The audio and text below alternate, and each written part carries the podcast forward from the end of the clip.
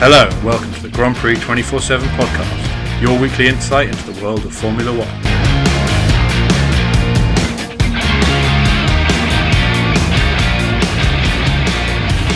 So, after an entire weekend of having no idea what to do without Formula One, it is already back, and uh, what a cracking race we've got in store for us. Uh, welcome to the Grand Prix 24 7 podcast. I'm your host, Will Dodds, and today I'm joined once again by Ben Stevens, the editor of the Grand Prix 24 7 website. Ben, uh, how did you use your, your weekend off uh, away from Formula One? Uh, I slept a bit more than I probably did uh, the few weeks before, so that was quite nice. Uh, but it was pretty pretty quiet. It's still still a fair bit of news to go around as well, so that was good. And uh, I also knocked out that uh, head-to-head uh, article on the website, which I hope uh, all of you listening enjoyed. If you haven't seen it yet, go check that out with all the uh, the head-to-head stats for the drivers. Uh, that, so that, yeah, I was uh, very happy with that, and uh, yeah, it was about my uh, weekend off. Yeah, I do have serious concerns about uh, Ben's sleeping habits as a Formula One fan in Australia. Uh, but as, aside from that, I think we've got a really intriguing race um, in store for us. Uh, Silverstone's always a, a track that throws up drama, and you know just have to look back to last year and yeah, it was a, a, great event with a lot of racing kind of all the way down the field from, you know, Hamilton and Bottas at the front to, you know, some epic dueling between Verstappen and Leclerc uh, slightly further back. So I, am really looking forward to it. Um, I guess one of the, the key storylines going into the season, uh, from my perspective at least, is perhaps uh, Racing Point. Um, we saw they had huge pace um, at the Hungaroring last season, uh, last week and you know they're subject to this uh, this protest from Renault, which at the time of recording we have yet to see a, a resolution to. So you know, fingers crossed that by the time this is out, that's still the case. But uh, Ben, what are you what are you expecting uh, from Racing Point this weekend?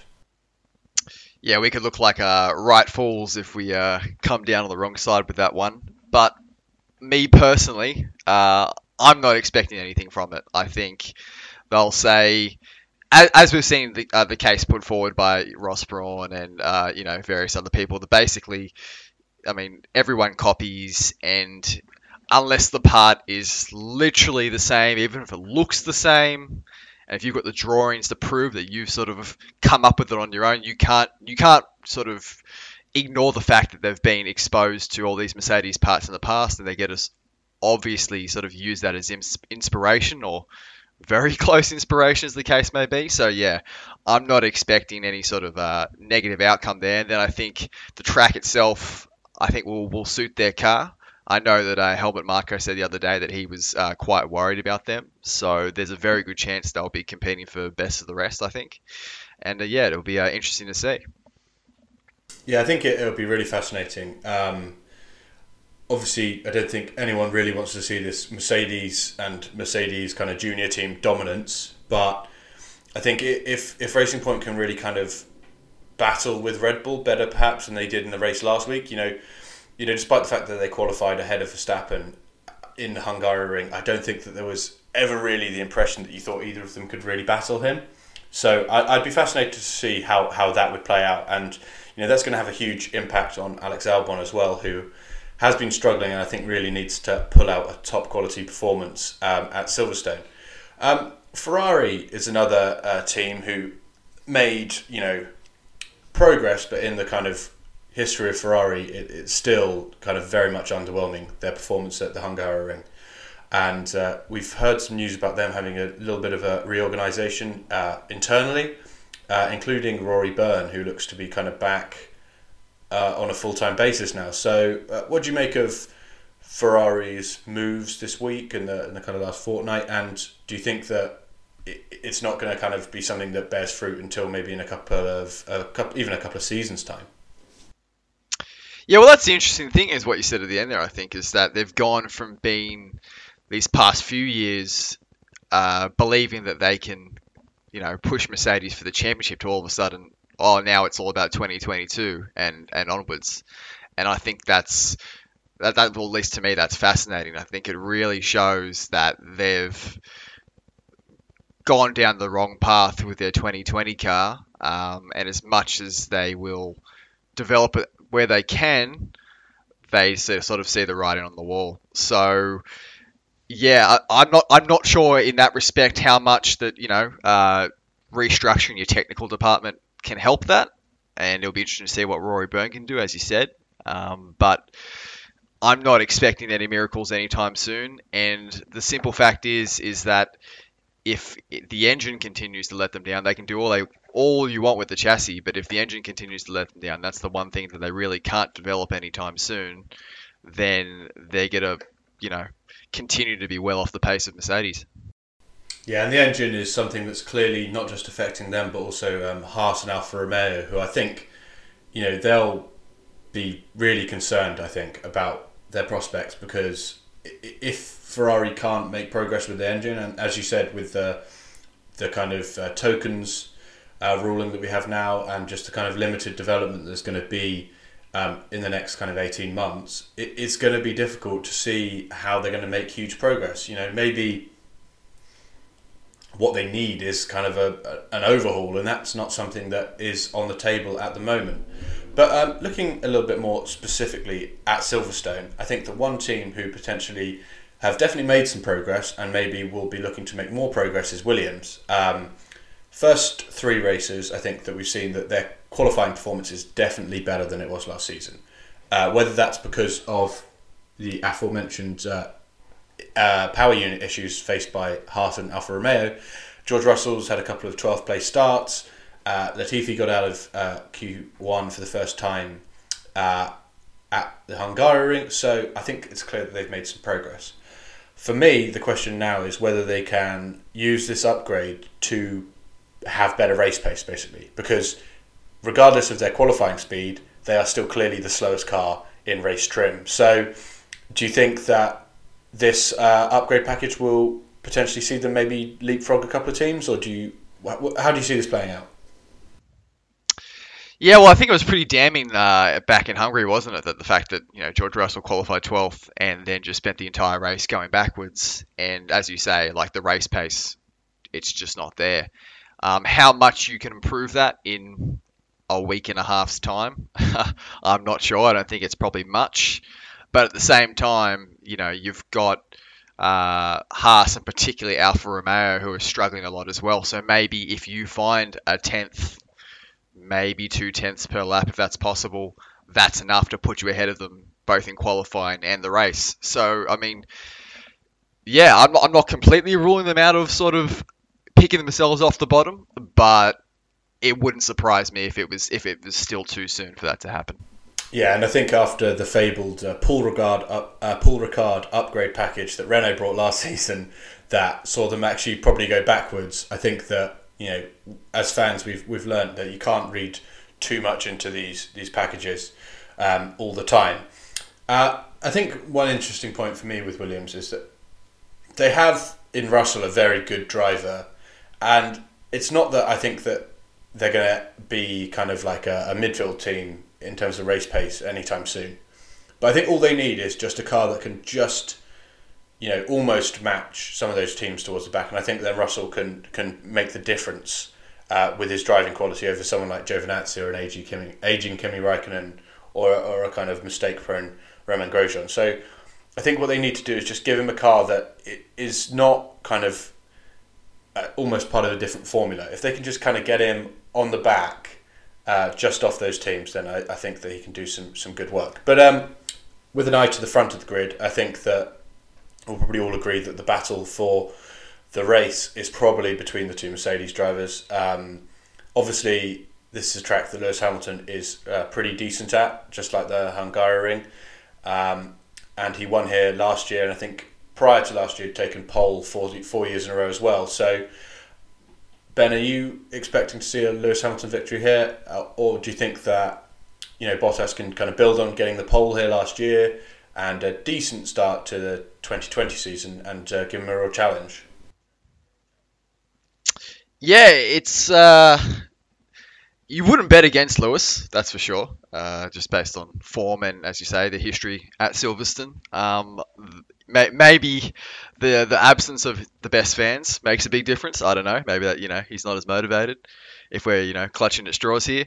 But realistically, until something dramatic happens, you know, he decides the R&B career is going to take off after the reveal uh, yesterday, maybe, and you know, shifts his focus elsewhere. Until that happens, uh, yeah, I, am going to keep on picking him to uh, to win races. So I don't, I don't see how. Uh, I don't, I don't see how I could pick anyone else. As much as Valtteri, uh, you know, has the goods, and as you said, was on pole last year, he's definitely quick enough to take to do that again here.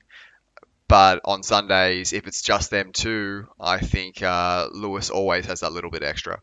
Yeah, so just in, case anyone did not understand the context of Ben's comment there, uh, Lewis did actually reveal yesterday. Uh, it's a it's something that's kind of been, I guess, common knowledge without ever being confirmed that he was uh, featured on a Christina Aguilera track, and he, he actually has now confirmed that it was him. So uh, the song's called uh, Pipe, uh, and I would advise anyone who hasn't heard it to give it a listen.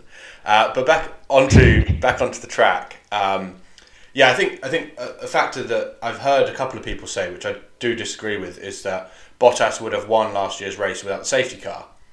Um, but frankly, I don't think that's true. Firstly, if we watch the way that Hamilton hounded him from the line all the way until the first pit stop, I think that shows that he had more race pace than Bottas, and Bottas did a good job defending him. But I think that if they if it had come down to you know Hamilton stalking Bottas with you know ten laps to go and a bit of a tyre advantage, I can't see Bottas holding him off once again.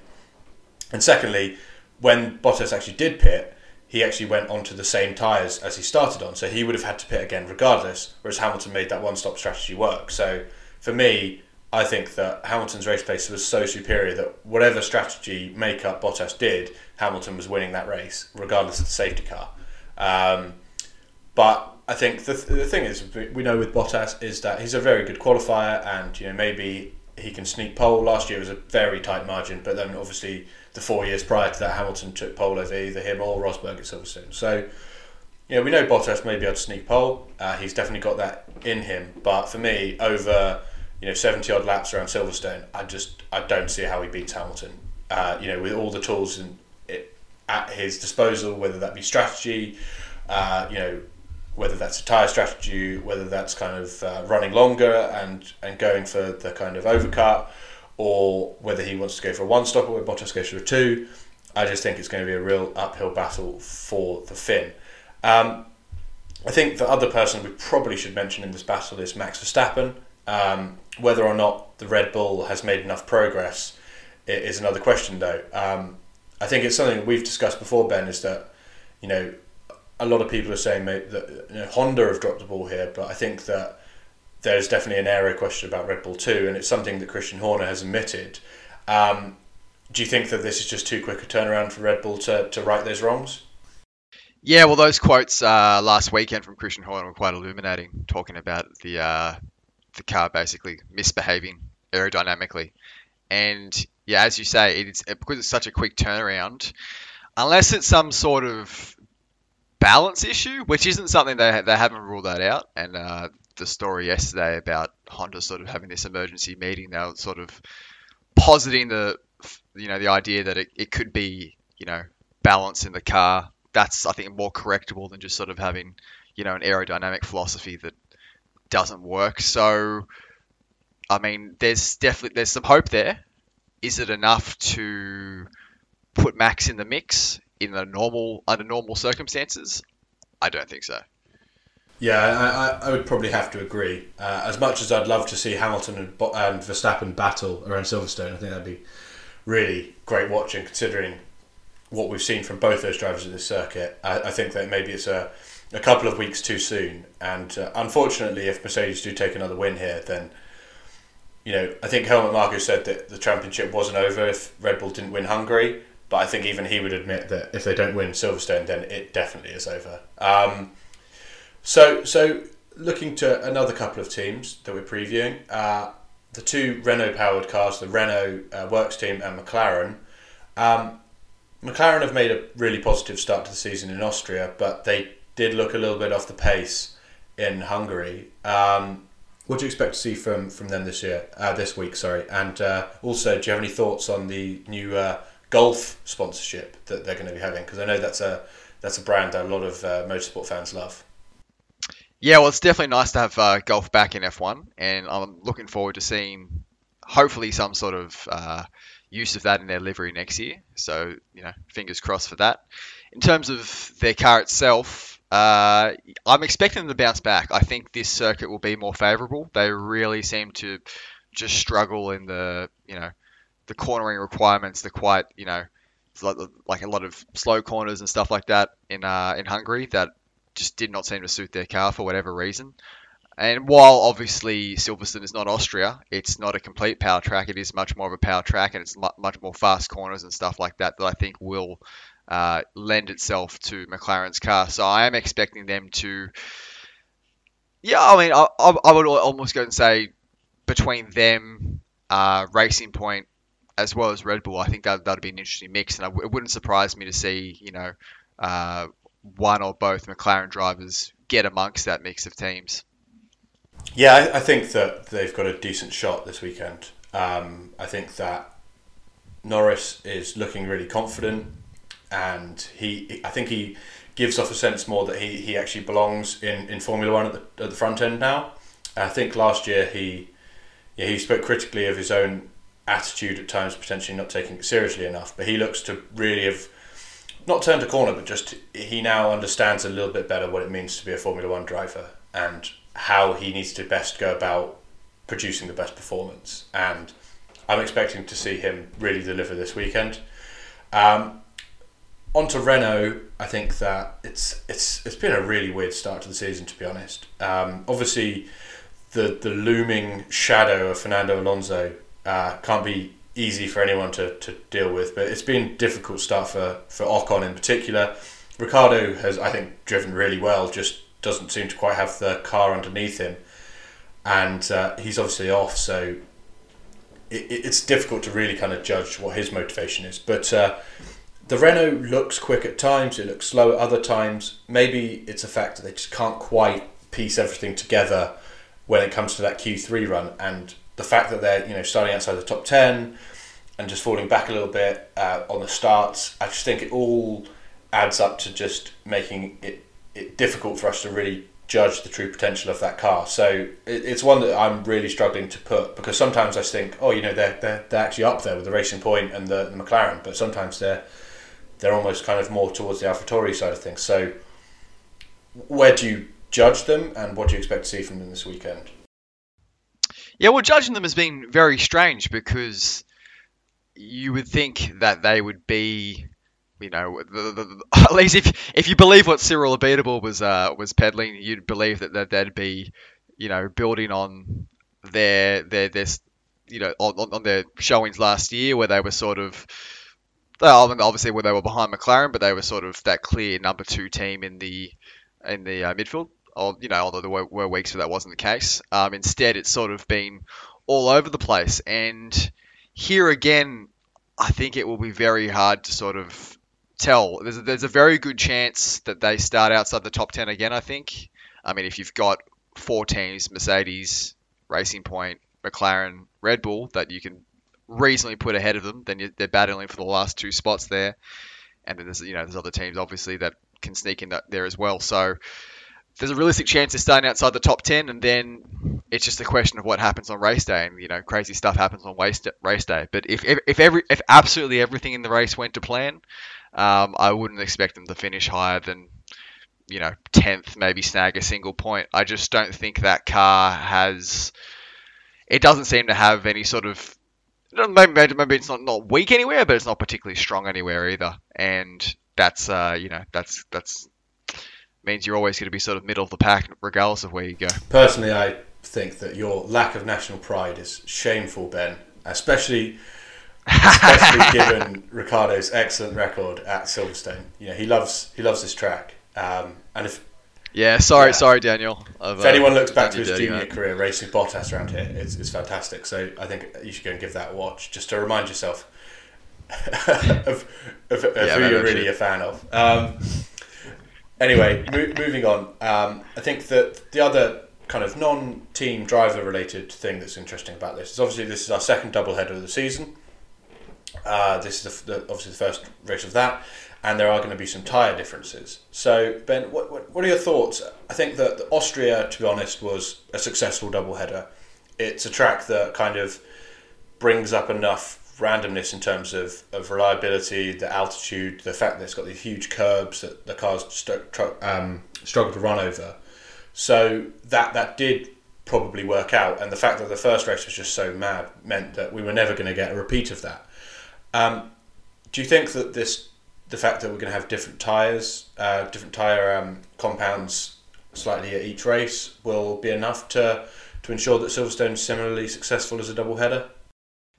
Yeah, I, I wouldn't say it's enough to uh, guarantee it by any means, but it's something I'm definitely excited for. I'm very curious to see how that plays out because, as we see from time to time, uh, one car can be strong on one tire and not strong on another, and you know that means that one, one maybe one week Renault is up there and the next week they're not, or Red Bull's closer to Mercedes and the next week Mercedes runs away with it. Like we don't know, and that sort of uncertainty that having these different allocations in the two races at Silverstone, uh, you know, that's that's really exciting. Yeah, I think sometimes we almost forget how fine the balance between performance and lack of performance is in Formula One. You know, these these cars are incredibly like highly tuned and highly sensitive to changing circumstances. So you see something like McLaren and their team that looks much stronger on lower fuel than it does on, on higher fuel, and that's you know potentially on high fuel they're slower than Renault as we saw in, in the second Austrian race, but then much quicker than them when it gets down to lower fuel. So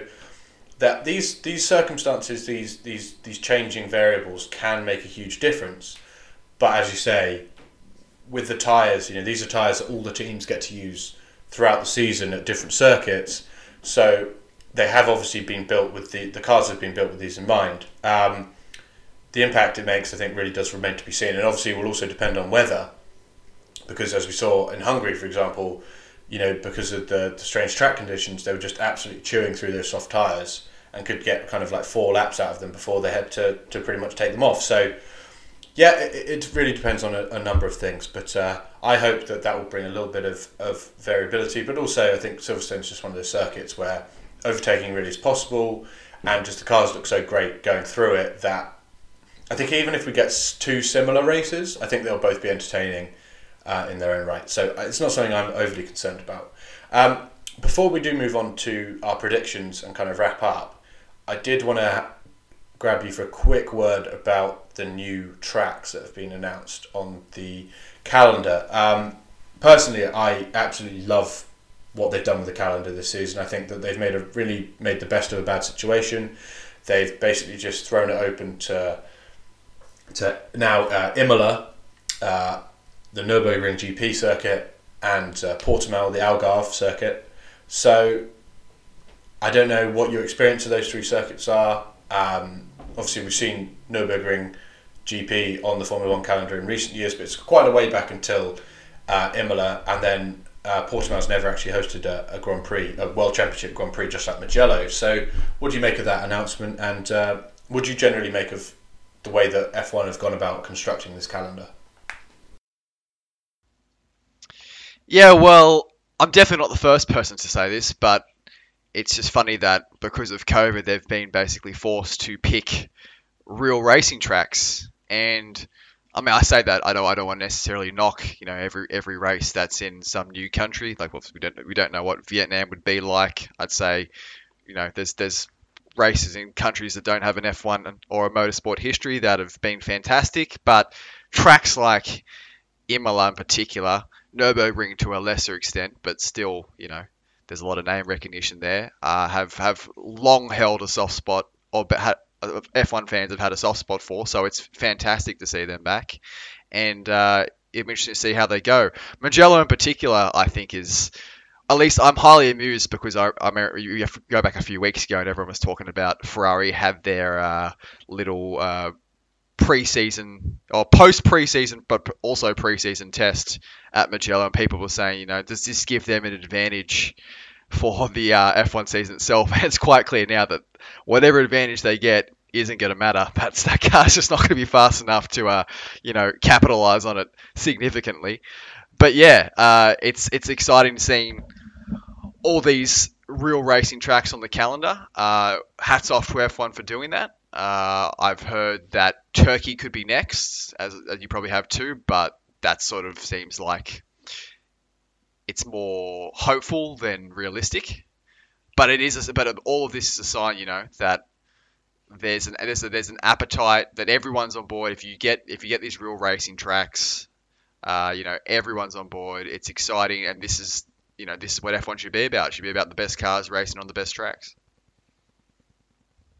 Yeah, I think I think to your point, uh, I think we could have every single race at Fiorano, and Ferrari still probably win. exactly. So, um, but in terms of in terms of your point, uh, I guess it's important to add that apart from maybe Suzuka, one of the things we've done is actually just move away from the street circuits. So Monaco, Singapore, uh, Azerbaijan, and we've gone to these uh, permanent circuits. And I think that that's something that a lot of people like. I, you know, Monaco and, and Singapore aren't brilliant for overtaking. Azerbaijan can throw up a bit of madness, but at the same time, it's it's not it's not my favourite circuit, uh, certainly. So I think that I, I'm certainly excited about that. Uh, I think it's a great selection. Obviously, lots of this deter- uh, is determined by who has a contract, uh, who still has their kind of grade one uh, standing. And uh, yeah, I, I, think it's, a, it's an excellent choice. I was quite young the last time we raced at Imola, so that's something that really excites me. I really like the, the Nürburgring GP circuit as well. Um, and I think that the, some of the races we had there in the kind of early tens were, were excellent.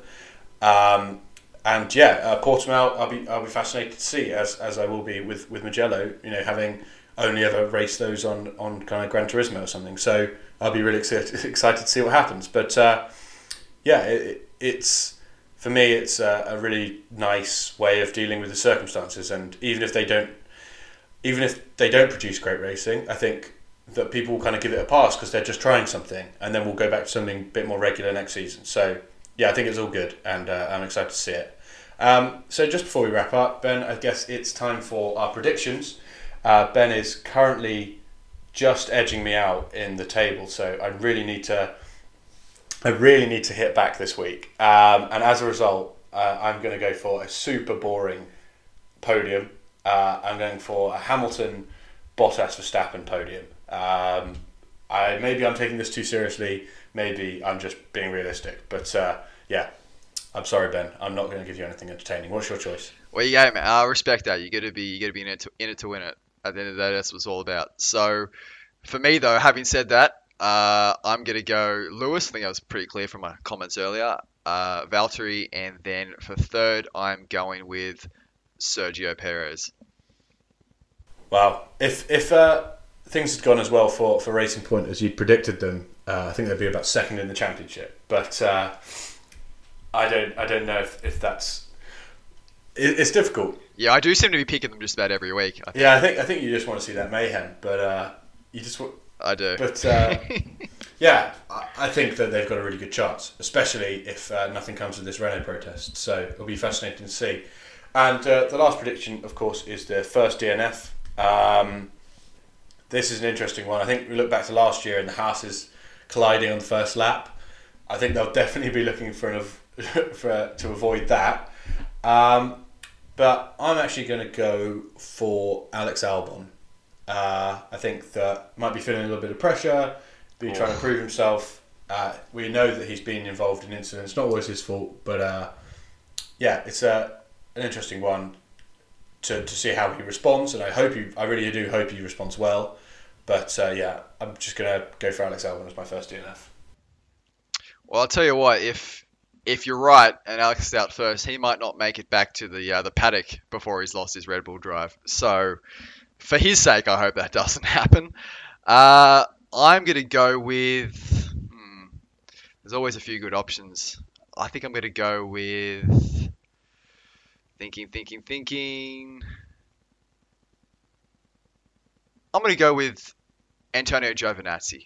I think, you know, something's going to happen there. He'll be sort of, you know, in that in that muddle with a whole bunch of guys. Maybe it won't be his fault, but he'll come off second best and uh, he'll be going out of the race. Yeah, going with him. Yeah, it was of course Giovinazzi who triggered the safety car last year by beaching himself in the gravel. Yeah. So yeah, I I wouldn't put him past doing that again, to be honest uh, such has been his form so far this season. Uh, well, thank you very much, Ben, uh, for joining me once again. Um, and thank you to everyone for listening. If you want to support uh, Grand Prix 24 7, please visit our website. We've got lots of uh, previews and uh, looks at uh, the F1 season so far. And you can also follow us on Twitter at Grand Prix 24 7. Um, we'll have another episode out next week reviewing the race and uh, kind of a similar preview review thing going forward. Uh, thanks very much for listening, and we'll speak to you soon.